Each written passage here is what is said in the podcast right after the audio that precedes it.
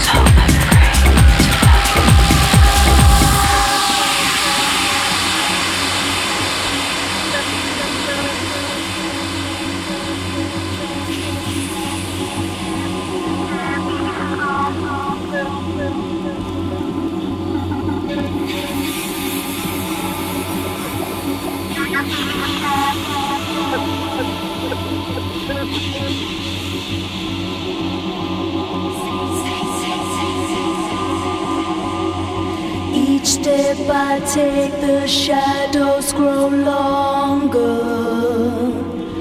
Padded footfalls in the dark, I wander. Come to steal your lifeblood away. Looking for a beauty that never fades.